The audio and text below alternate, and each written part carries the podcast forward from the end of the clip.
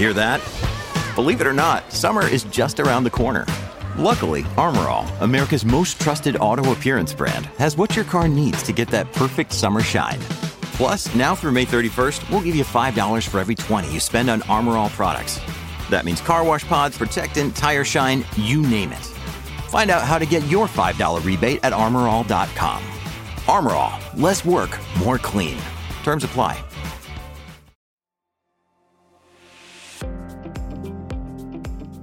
Io sono Marino Longoni e questo è l'Italia Oggi, il podcast che riprende le migliori notizie del quotidiano Italia Oggi.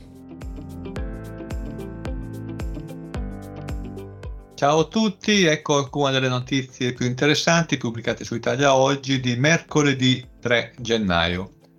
L'apertura del, del, giornale è dedicata alla rottamazione delle auto, una nuova iniziativa voluta dal Ministero delle Imprese del Made in Italy di Adolfo Urso che ha promesso incentivi, anzi extra incentivi, eh, che si aggiungono agli incentivi normali che eh, sarebbero già in vigore dal primo gennaio, ma con un finanziamento ulteriore che arriverà fino a quasi un miliardo di euro e che consentirà eh, di eh, contribuire al rinnovo del parco vetture italiano che eh, è tra i più vecchi d'Europa.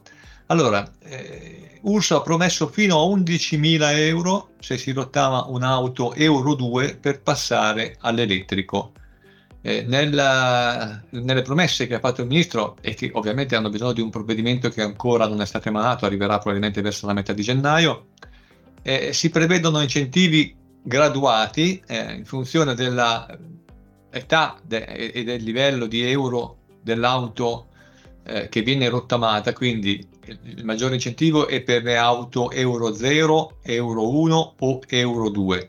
Poi gli incentivi diminuiscono per Euro 3 e poi ancora per Euro 4. E naturalmente gli incentivi sono tanto maggiori quanto più ecologica è la vettura da acquistare. inoltre eh, c'è un ulteriore eh, incremento dell'incentivo legato al reddito, o meglio all'ISEE del, eh, di colui che, che, richiede l'incentivo e che rottama la vecchia automobile. Quindi con un ISEE inferiore a 30.000 euro c'è un extra bonus del 25%, per cui si possono superare anche gli 11.000 euro e arrivare addirittura fino a 13.750 euro nelle condizioni ottimali. Quindi rottamazione di auto Euro 2 eh, con un reddito molto basso e acquisto di un'auto del tutto elettrica. E, e ovviamente poi gli incentivi sono a scalare se le condizioni non sono queste. È previsto inoltre il raddoppio del contributo per i taxi vincitori del concorso straordinario per il rilascio di nuove licenze e per i soggetti autorizzati all'esercizio del servizio di noleggio con conducente. Sempre D'Urso ha, ha, anticipato che eh, partirà la sperimentazione di un programma di noleggio a lungo termine, probabilmente definito social leasing, che permetterà di stipulare a can calmierato un contratto di noleggio a lungo termine di veicoli a basse emissioni.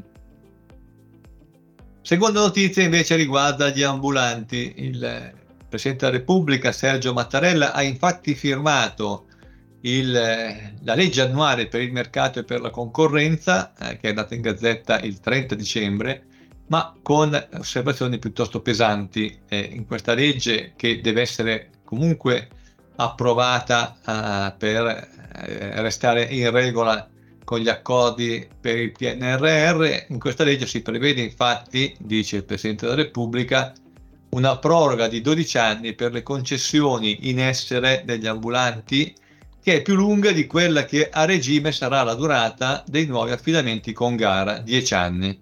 E quindi si tratta di una proroga eccessivamente eh, lunga, quindi sproporzionata, e eh, questa è soltanto la più grave delle osservazioni e delle incongruenze che il Presidente ha rilevato in questa legge. Eh, L'articolo 11 della, di, di, questa, di, questa, legge prevede infatti che stabilisce il principio secondo cui dal 31 dicembre 2023 le concessioni di posteggio per l'esercizio del commercio su aree pubbliche saranno rilasciate per una durata di 10 anni sulla base di procedure selettive nel rispetto dei principi di imparzialità, non discriminazione, parità di trattamento, trasparenza e pubblicità, secondo le linee guida adottate dal Ministero delle Imprese e del Made Italy.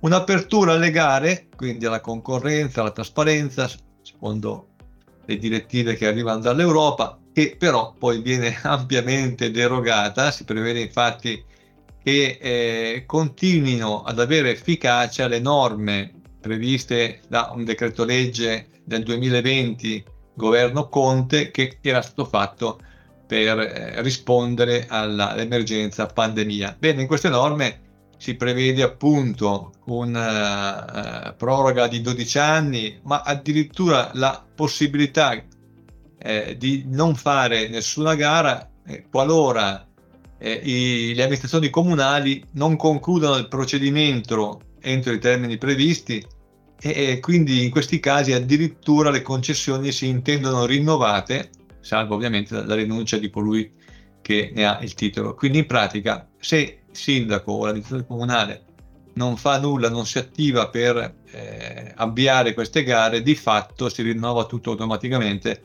così come si è sempre fatto nel nostro paese. Smart working nella pubblica amministrazione, la parola passa ai dirigenti. Anche qui abbiamo una norma che dice una cosa e, e poi una eh, amministrazione che fa esattamente il contrario. In pratica cosa succede? Che mentre per i dipendenti delle aziende private c'è stata una prova di tre mesi, quindi fino a tutto marzo 2024, eh, delle regole emergenziali che erano state previste in fase pandemica sullo smart working che garantiscono i soggetti fragili, ma anche tutti i genitori con figli minori di 14 anni.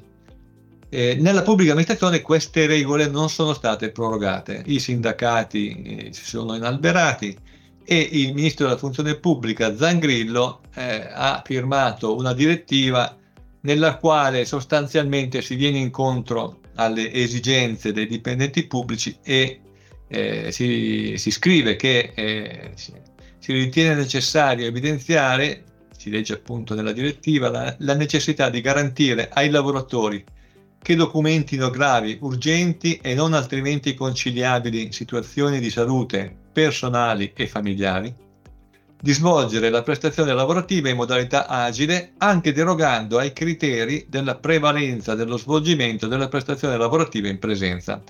Quindi in pratica saranno i lavoratori e i loro dirigenti a dover eh, così, eh, definire se esistono queste condizioni che sono piuttosto generiche per la verità e in pratica eh, il dirigente consentirà o meno in modo abbastanza discrezionale eh, di svolgere il lavoro in modalità eh, agile, quindi smart working, anche al dipendente pubblico.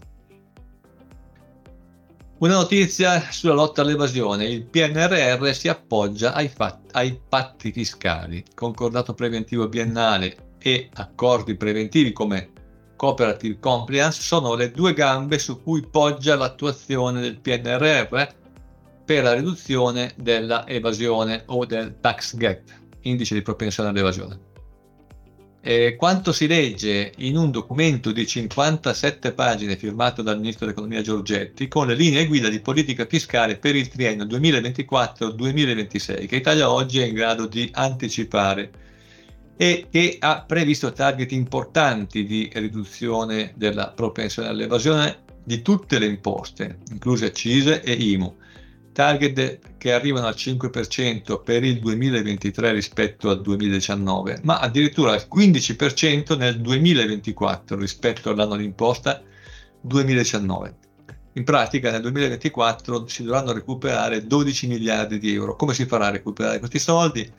Nel documento si punta a una maggiore efficacia nei controlli e si guarda con rinnovata attenzione a quello che succede oltre confine e quindi in pratica maggiore attenzione anche grazie a strumenti di intelligenza artificiale a uh, disponibilità economiche, immobili eh, oppure disponibilità finanziarie che i, i, soggetti italiani hanno oltre confine e che naturalmente non hanno eh, dichiarato. Ultima notizia, licenziato il sindacalista che sparla dell'azienda sui social.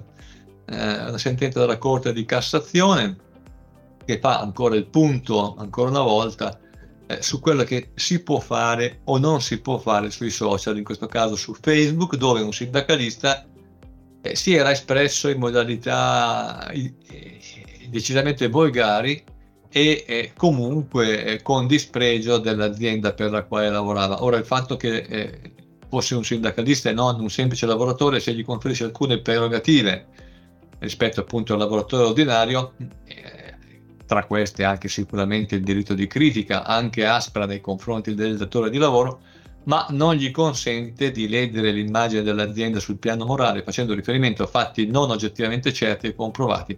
In pratica questo sindacalista aveva eh, fatto dei post su Facebook in cui citava un clima torbido che si respira in azienda, eh, si agitava lo spettro di pressioni e minacce contro chi si iscrive alla sua organizzazione, eh, che diversamente dalle altre non si farebbe corrompere e eh, soprattutto si, si, si, questi, questi, post contengono epiteti offensivi frasi volgari del tutto gratuite nei confronti del vertice e del fondatore della società. Bene, tutto ciò è stato ritenuto inammissibile da parte della Cassazione e è in grado di giustificare il licenziamento che appunto era già stato fatto nei confronti di questo sindacalista lavoratore.